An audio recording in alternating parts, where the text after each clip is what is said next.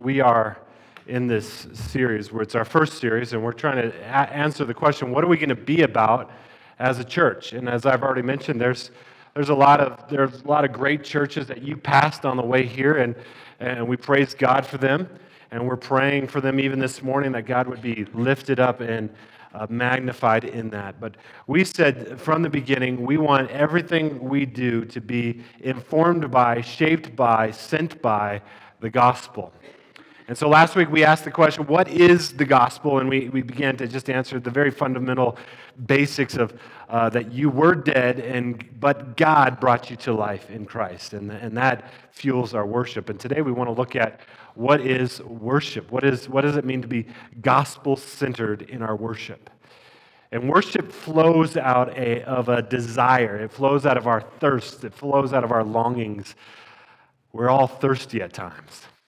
Uh, one of the things I love about now being back in Colorado after raising my kids in Okinawa for 10 years and then a few years in the Czech Republic, uh, I get to bring them back to where I grew up. And sometimes, depending on where we're at in the city, I get to point out things of like, when I was a kid, I did this there. And so uh, this summer, it was hot, hot summer day. And, and it, it, maybe you've taken your kids back or, or been back to where you, it just springs up memories in your mind of like, oh, I remember when I was your age and I did this there. Well, this hot summer day, I'm driving with two of my kids, uh, Abby and Hannah, and uh, I'm just going past a park, and I was like, hey, at that park, we used to come and play. And I was one of what would you call a latchkey kid, right? Like, that means your parents worked in the day, and summertime was the best. You woke up, you didn't know what the day had in store for you. There was no such thing as play dates. That was, that's a new concept I, have realized now as a parent here. You just went out, knocked on your friend's door, and whatever the day held for you, that was amazing. That was awesome. And you just kind of went out for it. And so that's what we would do. We'd get up in the summertime, and we'd get on our bikes, and we'd go. And we didn't plan anything, never wore a helmet, uh, never had a, a water bottle bottle, never had a CamelBak, none of that stuff. We just went and we would ride as long as we were back by the time my mom got home from work. You know, it was, it was a free game. It was free range children. Thank you very much. And so, um, but because we didn't plan, had no money, had no lunch, had no food, like every now and again we'd find ourselves in a situation where, uh, for example, you're just desperately thirsty. And I was driving up this hill with my daughters in the car, and I was like, I remember this hill. It's a small hill, but when you're eight or nine years old on your bike, it felt, it felt like a, a giant hill. And I was just so thirsty. I remember that. And the neighborhood was new, and people were putting in their yards, and some people had dirt yards, and some people had sprinkler systems coming up. And so I just thought, I've got to quench my thirst. And, and I was at the bottom of this hill, and I look up and I see some sprinklers going. And, and, and I, I would later learn what you do in that moment is you go to the sprinkler, and you put your mouth over, you, you put your knees behind the sprinkler, put your mouth over it, and the jet shoots and kind of tears up the roof of your mouth, and you get water that way, and you taste the PVC, and you taste the metal. And, and as a little kid, that's a legitimate option when you've done no planning and you're desperately thirsty. But this gets worse. See, I saw that there were sprinklers going on, and they were so overwatering their yard that it had come off the sidewalk and it had come into the gutter, down the stream, and it was at my feet. So what did I do? I got on my hands and knees and, and I put one hand on the curb and one hand in, on the street and I just began to slurp up from the gutter. Thank you very much. Don't judge me. I was a little kid, all right? I had no, I had no, well, speaking of judging me, so I'm telling my kids this story and my nine-year-old Hannah, she says, well, Dad, at least I know one thing. I'm smarter than you. Mike, thank you very much. That's true, but come on. When you're thirsty, you'll do whatever it takes to satisfy that thirst, right? I remember being with my grandfather. He was Navy World War II guy. I remember being really thirsty with him one time. And I was like, Grandpa, I'm thirsty. He's like, drink your spit. I'm like, that doesn't work. I tried it. It doesn't work. We can't satisfy. There, there's something that has to come from the outside to satisfy us. And what is true of us physically is true of us spiritually as well. You were created for longings. You were created for thirst. And that, that thirst finds itself in our, what we enjoy, what we worship. Now, as we looked at last week, and, and in some way, shape, or form, we'll look at every week, the problem is our hearts are crooked, our hearts are bent. And I want to start this morning in the Old Testament, about 450 years before Jesus, in the book of Jeremiah, chapter 2. And then uh, we'll, we'll jump to John chapter 4, but we'll spend most of our time there. But the reason I want to go back 450 years is I want to show that this problem, this problem of trying to satisfy this thirst that God has put in us in other things, has been around from the beginning. And it was around 450 years before Jesus, and it's around with a woman at a well in Samaria, and it's around in your hearts and my hearts this morning. And then Jesus is going to lead us. He's going to show there's some barriers to our worship. There's some, there's some ways that we quench our thirst that, that uh, we were not created for, and then he's going to give us a path so that we can have our thirsts quenched. The goal of today and always is, is to not end with a sermon, but to, to build to this table and once again remind ourselves of God's gospel, of Christ's broken body and his shed blood. Jeremiah chapter 2, if you have it, uh, if you have a Bible, or turn on your Bible to Jeremiah chapter 2 today.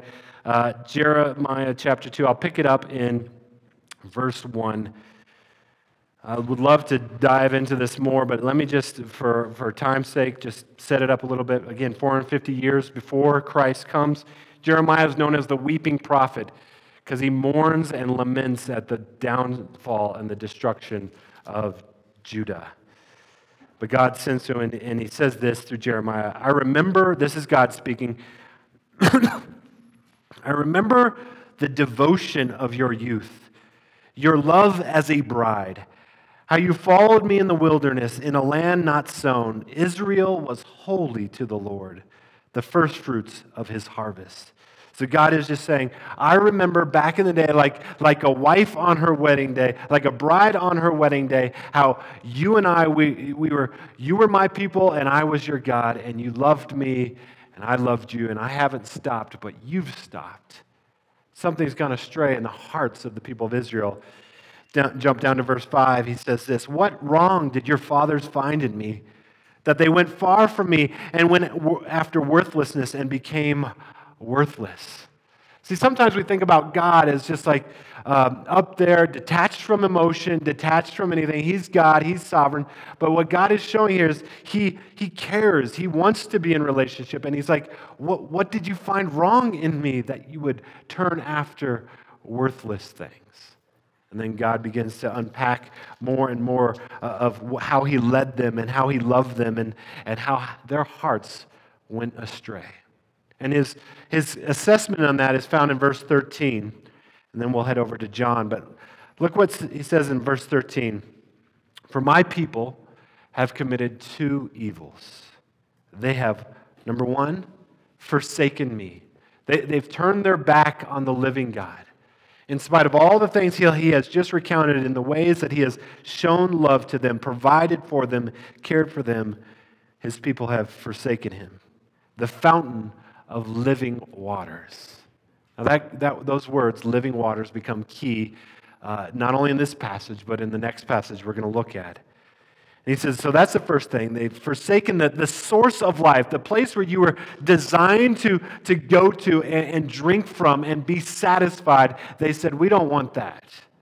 We'll go our own way. Very, thank you very much. And then it gets worse. He says, and hewed out cisterns for themselves, broken cisterns that can hold no water. It's a picture of uh, there, there's on the one hand this living water. It's fresh, it's clean, it's delicious. I mean, Evian would, would, would love to have that source, but they've turned their back on that and they've dug their own wells. And, and on the side, it's just the mud has gotten in and the, the, the water's become rancid and they're drinking from that. But worse than that, these wells don't even hold the water long term. They get depleted and then they have to dig other wells and, and, and they're just trying to satisfy satisfy their thirst. They've turned their back on God and they've tried to find their thirst satisfied in something other than God. And this is the story of humanity. This is my story. This is your story. And we just sing, and it's not just that uh, for, for people that don't believe in God. Uh, we just sang the song, Lord, I feel it. My heart is prone to wander, prone to leave the God I love. We are tempted to go to other wells. And so let's fast forward 450 years to the book of John in Jesus' encounter with a woman, a Samaritan woman, at a well. Again, even as I read this, I would just ask you to listen carefully. This is God's word. I'll pick it up in verse 6, and it says, So Jesus, uh, let's just set this up. Jesus is going through Samaria. We'll see why that's uh, significant in just a moment. And the text says he had to go through Samaria. Now, the question is why? Does, did the map dictate that? Well, in, in one sense, yes. You, you went from Jerusalem to Galilee, and in between was Samaria. But if you were a pious Jew, a, a, real religious Jew, someone who really wanted to honor God, in that time you believed that you would go around Samaria because the Jews hated the Samaritans. It went back 750, 22 years before when the Samaritans, well, I'm not going to get into that, but they hated each other. It makes anything in our nation's history and our current circumstances and racial tension seem like a blip on the radar screen. They hated them. They wanted nothing to do with them. They didn't want to talk to them. They didn't want to touch anything they touched. They certainly didn't want to touch any Samaritans because they believed the Samaritans were uh, traitors. They were half breeds. They were, um, in, in any sense of the word, they would call them dogs. Samaritans were the worst. But Jesus went through Samaria. It said he had to go through Samaria. Uh, well, he could have went around. Is it because he was in a hurry? Maybe he was in a hurry. Well, as we'll see, the story unfolds that um, he actually stays there for a few days. So it's not because he's in a hurry. Jesus knew what he was doing. He was about his father's business, and he had a divine appointment at a well. He had to teach us and this woman about living water. And I love this picture, this scene. It shows, it puts on display both the full divinity of Jesus and the humanity of Jesus. Look at verse 6. So Jesus, wearied as he was from his journey, so he's tired and he's thirsty, and he was sitting beside the well. It was about the sixth hour. That means noon. It was high noon, desert, arid, hot summertime. Uh, he's thirsty. He's come to Jacob's well. He sent his disciples in to go get lunch, and he's by himself at this well. And deep, deep in the well, there's some water, but he has nothing to get the water out. And so he's waiting. And he knows who he's waiting for. And he's just waiting, and eventually he sees her come down the road. Verse 7 A woman from Samaria came to draw water. Now, if you were a, well, if you were just Middle Eastern today, this would strike you as odd. Three things would have struck, struck you as odd. Certainly, if you're a first century Jew. First of all, a woman is coming out in public. She's from Samaria, and she's coming to draw water. Now, when is she coming to draw water? Pop quiz. Noon. Okay, so if any of you have traveled uh, in the developing world, even today, uh, that is not the time when you do physical labor. That's not the time when the women will come out to get water. Uh, you come out at before the sun rises. You come out together. It's a, a communal thing. It's, it's something that you do together. Uh, if you see anyone like like in the summertime, you see someone running down the street in the hot. You're like, you're crazy. You're gonna die, and I'm not even gonna get out of my air conditioned car because you're that's dumb. And here, a woman by herself comes out and is coming to get water. And so that should raise some red flags. The next thing would raise flags for a first century Jew as well. Jesus said to her, now Jesus is talking to her, Give me a drink. For his disciples had gone away into the city to buy food. The woman said to him, How is it that you, a Jew, ask for a drink from me, a woman of Samaria? And then John adds this parenthetical note For Jews have no dealings with Samaritans. So we, we don't understand 2,000 years later how, how big a deal this is. See, we think as from our history, we think the Pharisees, they're the bad guys, because we have plenty of uh, evidence where Jesus is kind of against Pharisees. But the Samaritans, they're the good guys. We have a story about it. Luke chapter 10, the Good Samaritan. Well, the whole point of that story is the most despised person was doing the thing that honored God the most. And so uh, now this woman says, How is it that you're talking to me? We can't even have this conversation. You've crossed ethnic boundaries, you've crossed, crossed gender boundaries. You're a rabbi. I'm a woman. Rabbis didn't talk to women in public, it was considered shameful for even Jewish men to talk about the things of God to their wives because the, the status of women was so low in the first century. Jesus lifted up women. The, the, the status that women enjoy in the Western world today it can be traced back to Jesus. And Jesus talks to this woman at a well, and she's like, We, we can't even have this conversation. Women's testimony in court wasn't even allowed, it was considered unreliable. I mean, this is how bad it was. And so it's a, a Samaritan woman, uh, a Samaritan woman by herself in the middle of the day, and we'll figure out why in just a moment, at a well. And Jesus says, Hey, could you give me a drink? And she's like, We can't have this conversation. He goes on, Jesus answered her, If you knew, I love that. If you knew the gift of God and who it is that is saying to you, Give me a drink, you would have asked him, and he would have given, he would have given you living water. There it is again.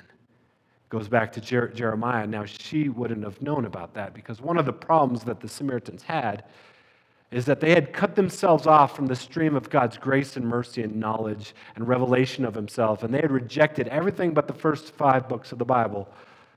Uh, but Jesus says, if you only knew, I would give you living water. She's confused.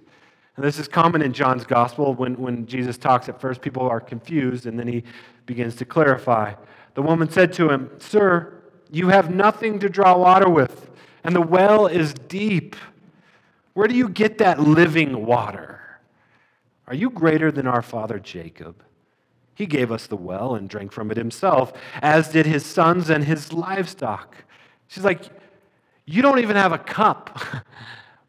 How are you going to get this living water? Who do you think you are, after all? I mean, we, we've come here, we're, you're Jewish, we're Samaritans, we have these differences, but hey, this is Jacob's well, and Jacob is it's kind of a big deal. His, his livestock drank from this, his children drank from this. This is Jacob's well. God gave this well to Jacob. Do you think you're better than Jacob? If she only knew. Yes, by far better than Jacob but her eyes haven't been opened yet. And he's going to reveal to her some barriers to her worship and to our worship here in just a moment. He says this, verse 13. Jesus said to her, Everyone who drinks of this water will be thirsty again. But whoever drinks of the water that I will give him will never be thirsty again. The water that I will give him will become in him a spring of water welling up to eternal life. The woman said to him, Sir, give me this water so that I will not be thirsty or have to come here to draw water. He says, The first barrier to our worship is you're drinking from the wrong well, it doesn't last. So you, you come here day after day, it doesn't last. And that's, that's true spiritually as well. The, the people in Jeremiah's day, they were digging wells and digging wells and going after this God and that God and this thing and that thing. And for a little while, it quenched their thirst, but it didn't last. And we all are tempted to that. Our hearts are prone to water, wander, and so uh, we all drink from wells that eventually turn into sand in our mouth. It doesn't last. In our culture, there's, there's a few things that we would say are, are wells that we go to to drink from. In Parker, Colorado, we, we drink from money, safety, security, comfort we, we drink that well. We think that if we have some more money, if we get more comfort, then we will be satisfied. Then we'll, we'll, we'll have uh, what our hearts desire, what we long for. And, so we live in perilous times and in a perilous place because we do, uh, from the world spe- spe- spectrum, have a lot of money. So we can go from well to well to well to well. And every time we go from one well to the next, it does quench our thirst a little bit. It does feel good a little bit, but it eventually is the stuff stuff of garage sales and landfills. And so we have to keep going. We have to get the next thing and the next thing. I mean, eight and a half years ago, you might have had the hottest new thing. It was the iPhone 3GS, plastic back. You could check your email wherever you were at in town. You could, uh, you could go online and look at maps and, and see where you were at. You could even go online. It didn't matter. I mean, the data plans were pretty expensive, but it was amazing, was it not? If anyone brought that garbage out today, you'd be like, what's wrong with you?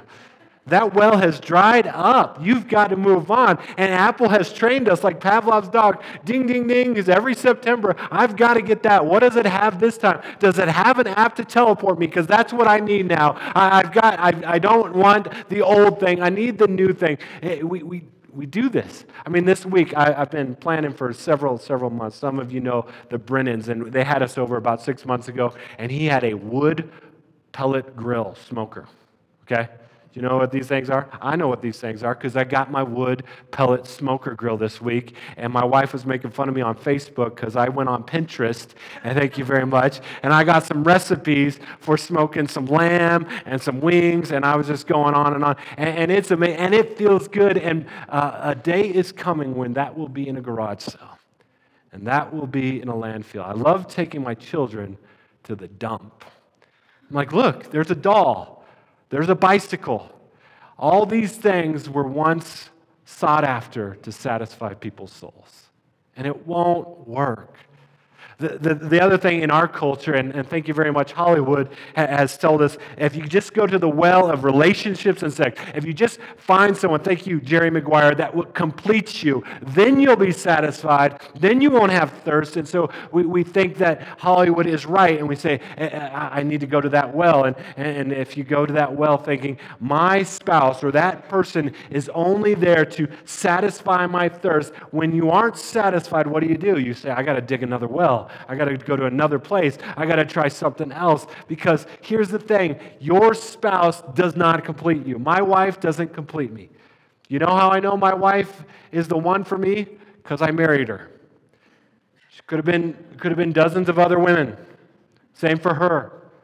She doesn't complete me. I can't satisfy her soul. I sin against her. Marriage is the union of two sinners. And so it's foolish for us to think that if we just have the right relationship or the right sexual experience, then we'll be satisfied. And so we dig wells, we dig wells, we dig wells, we drink sand. And then the last one I think that's just prevalent in our culture would be the, the well of, of status and success, right? If we just climb the ladder high enough, if we just go far enough, and if it's not us, if our children do that. If our children are in all the right classes, are in all the right sports, and, all, and, and succeed in all the ways that we failed, then we'll get validation, then we'll get happy. And it's just this crazy hamster wheel we're on from one thing to the next. And, and God is telling the woman at the well, He's telling the people in Jerusalem, and He's telling us today, those don't last. They're good things. Notice I mentioned all the things I mentioned are good things, but they were never designed, never created to bear up under the weight and expectations of our worship. Eventually they crush or they'll crush us. So he says, it doesn't last. The well you're coming to doesn't last. He says there's a second thing that's a barrier to your worship. If we're going to be gospel centered in our worship, look at verse 16. Jesus said to her, uh, Go call your husband and come here. The woman answered him, I have no husband. Jesus said to her, You are right in saying, I have no husband. For you have had five husbands, and the one you have now is not your husband. What you have said is true. Now, Jesus is, is, is gracious to her. But I love her response. The woman said to him, Sir, I perceive that you are a prophet. you think? Yeah, that's exactly what's going on here. Uh, here's, here's the second thing is that, that will always quench our worship, will always squelch us, will always be a barrier. It's unrepentant, unconfessed sin. It, it, it, well, we, we are fooling ourselves if we think if we can just show up in one place for one hour of one week and, and think we're going to have this amazing time of worship with God. And, and, you're like, well, maybe I just need to go to a church that has uh, a lot of fog machines and lasers and a really high powered band. Then I'll connect with God. That might be your thing, but that is not what's going to be your connection to worship. We'll, we'll never have a fog machine in here, by the way, but. Um, I, I, did say before that I'll never pull up on a Harley and start a sermon series, but then Nick said, You could use my Harley, there's a garage door. So maybe I will. So I'll just take that off the table. Uh, but uh, our worship will always be quenched when there's unconfessed, unrepentant, willing sin. and we hide. We hide from each other and we hide from God. And Jesus is saying, You can't hide from God. By the way, He knows everything. He, he knows her whole history. And that's what's so amazing about the gospel. The gospel says that uh, He knows us and yet He still loves us. But she's been digging at different wells. She's had five husbands, and the one she's with right now is not her husband. He's like, You're basically just exchanging sex for rent, and it's not going to work. And you got to turn from that. Says, see, see, in the Old Testament, we have these two great witnesses to these realities. On the one hand, we have Job. Job had everything the world wanted.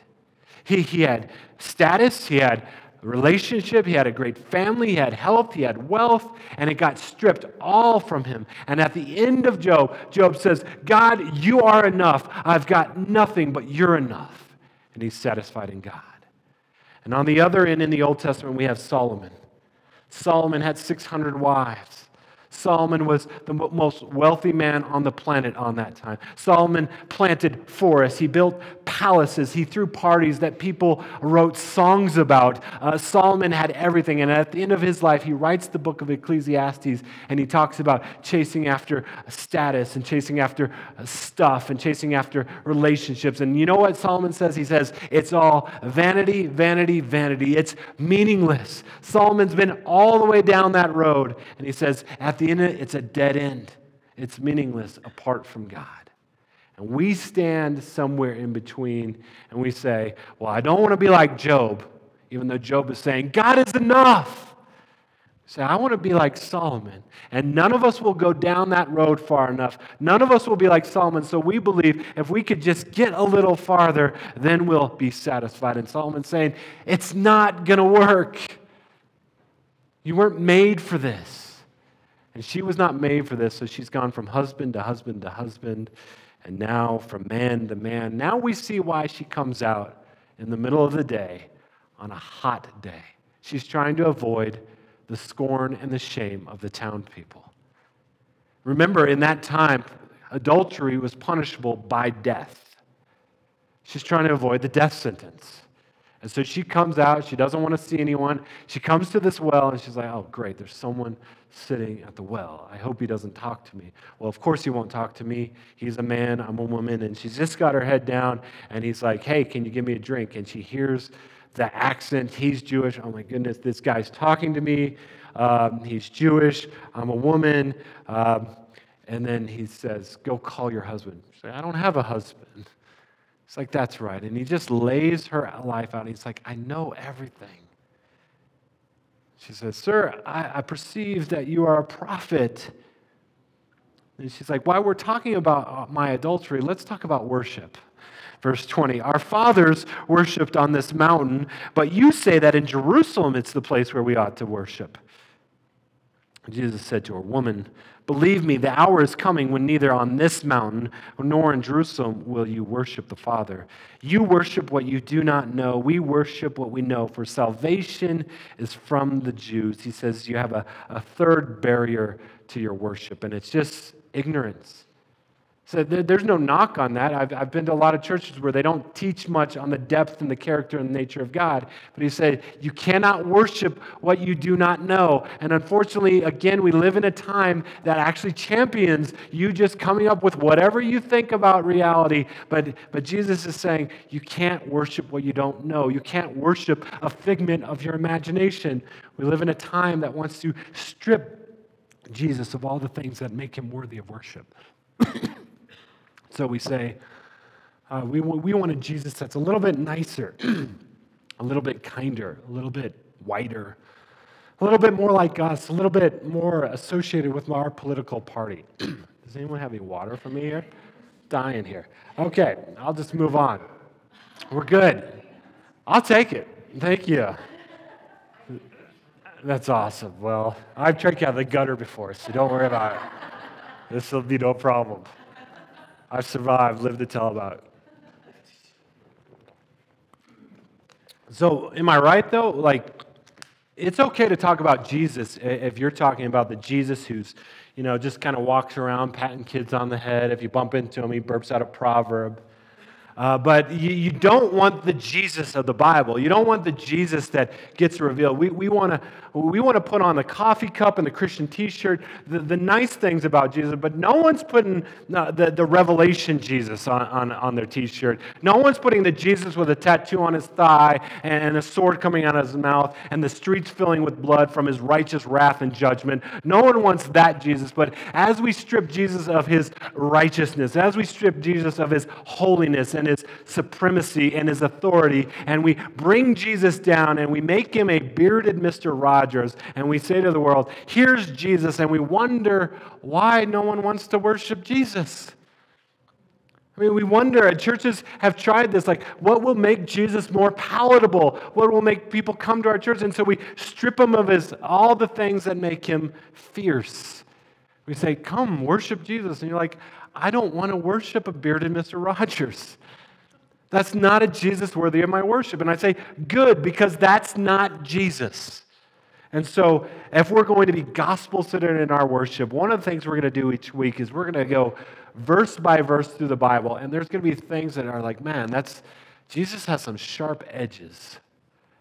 As as C.S. Lewis would say in the Chronicles of Narnia, to, in that story where Aslan is the Jesus figure, he's not a tame lion. He's not safe, but he's good. He's not safe, but he's good. So we've got these barriers to our worship, and we want to put forth the real Jesus so that she can really see him. We, we give ourselves away to other wells. We, we have unrepentant, unconfessed sin. We, we, we uh, are ignorant. Some say, well, you know, we just go after that because our passions got a hold of us. You know, so, ever hear that like as an excuse for sin? That, that person just is, is too passionate. And again, I love what C.S. Lewis would say to that. It's not that we're too passionate, we're not passionate enough. See, you were created for passionate worship. And God is worthy of our worship. He says this, Lewis says, in The Weight of Glory. This is a very common, uh, very often cited passage. In fact, couple of my friends and I, whenever we read this passage in a book or hear it in a sermon, we're required to like text it to someone else and say, hey, this illustration, the mud pie illustration is coming up, ladies and gentlemen. It's overused, but since we're a church plant, it's the first time I'm using it here. Um, Here's what Lewis says about our passions. He says, It would seem that our Lord finds our desire not too strong, but too weak. We are half hearted creatures, fooling about with drink and sex and ambition when infinite joy is offered us. Like an ignorant child who wants to go make, on making mud pies in a slum because he cannot imagine what is meant by the offer of a holiday at the sea. And he concludes like with this We are far too easily pleased. Don't be so easily pleased. Don't be easily pleased by the stuff of this world and, and the temptations of this world. You were made for passionate worship. And so Jesus begins to set us free on that path. If you remove those barriers, verse 23, he says, The hour is coming and is now here when true worshipers will worship the Father in spirit and truth, for the Father is seeking such people to worship him. God is spirit, and those who worship him must worship in spirit and in truth. He, he just says, Our worship is meant to have inflamed hearts and inflamed minds. Now we have different dispositions. Some people, they, you know, the way you worship is like you, you'll go home and write a poem. Like I've never written a poem. I'm not ever going to read you a poem. I don't write poems. But that's how some people will connect. And they're like, oh, we don't need books. We don't need uh, systematic theology. And, and other people are like, no, we, we need that. And, and what you're doing is wrong. And what Jesus is saying, our hearts and our minds are, are to come together in worship. And so uh, we are all theologians, by the way. Did you know that? Like you all have thoughts about God. The question is, are you a good theologian? Are you a heretic? We're all theologians. Every, every person created in God's image is a theologian. The question is, are they thinking rightly about God? And we're all worshipers. You will worship someone or something. The question is, and in this passage is, is what you're worship, worshiping worthy of your worship? And so Jesus would inflame our hearts and our minds in spirit and in truth, that we would be passionate about our worship at Redemption Parker. Verse 25 The woman said to him, I know that Messiah is coming, he who is called Christ. When he comes, he will tell us all things. Jesus said to her, I who speak to you am he. So, so she, he has this conversation. It's the longest conversation in the Bible that Jesus has with the person. And uh, he kind of works some things out and he tells her what's going to happen and all these things. And she says, Well, that's confusing. Uh, when Messiah comes, he's going to just kind of work that all out for us. And, and Jesus is like, Yeah, that just happened, by the way. I'm the guy. And in that moment, her eyes are open. She sees Jesus for who he really is, and her heart is set on fire. And she, well, look what she does. She goes, verse 27 Just then the disciples came back. They marveled that he was talking with a woman. Of course, they were, and it's a Samaritan woman at that. But no one said, What do you seek, or why are you talking with her? So the woman left her water jar. The very reason she came out in the middle of the day leaves her water jar, went away into town, and said to the people, Come, see a man who has told me all that I ever did. Can this be the Christ? They went out of the town and were coming to him. And then we don't have time, but the disciples themselves are confused. And I love that just because the gospel is for lost people and for disciples as well. They're confused. Jesus helps them out, but uh, that's another sermon for another time. Verse 39 Many Samaritans from that town believed in him, and because of the woman's testimony, he told me all that I ever did. So when the Samaritans came to him and they asked him to stay with them, and he stayed there two days, and many more believed because of his word. They said to the woman, It's no longer because of what you've said that we believe, for we have had, heard ourselves, and we know that this is indeed the Savior of the world. So she's so transformed by the gospel. She's been avoiding the glances, avoiding the conversations, avoiding the people, uh, but now she sees Jesus for who she really is and she, for who he really is, and she just goes and she's like, hey, you've got to check this out. I know you think I'm a terrible person, but you got to meet this guy. He's amazing. He's awesome. He could be the Messiah of the world. And they come out. See, when we are transformed by worship, we can't help being agents of transformation outside these walls. When we see Jesus for who he really is and worship, worship him as such, the world gets changed.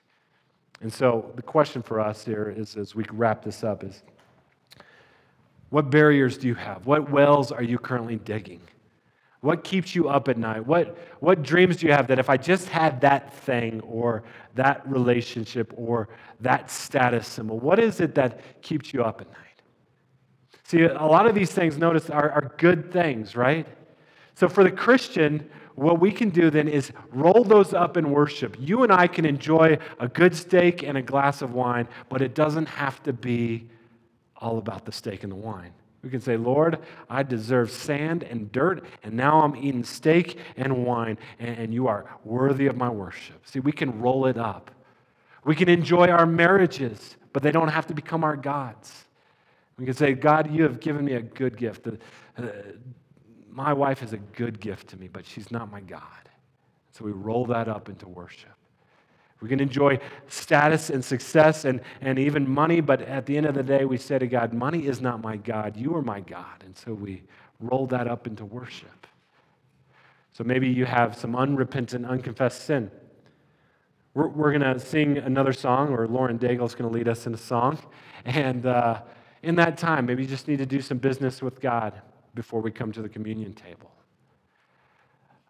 Maybe it's just ignorance, and um, you just need to put yourself under the stream of God's revelation and mercy of Himself. You can't worship what you don't know, and God hasn't said, just guess. Just guess what I'm like. He's revealed Himself to us through His Son Jesus and through His Word. And so you maybe just make a commitment. I'll, I'll start with the paragraph a day just to start to get to know Jesus. Now, here at Redemption Parker, there's two things going to happen organically and organizationally. Organically, worship is just going to flow out of your life however you are created. So, some of you are runners and you connect with God like running a marathon. It's crazy. Most of us aren't like that, but I, I bet one or two of you are like that. That's how you connect with God. Other people are just, hey, I need to sit on a beach and just look at the water. And when I do that, I connect with God. Other people are good food and good friends, and when you're in there, you sense the presence of God among you.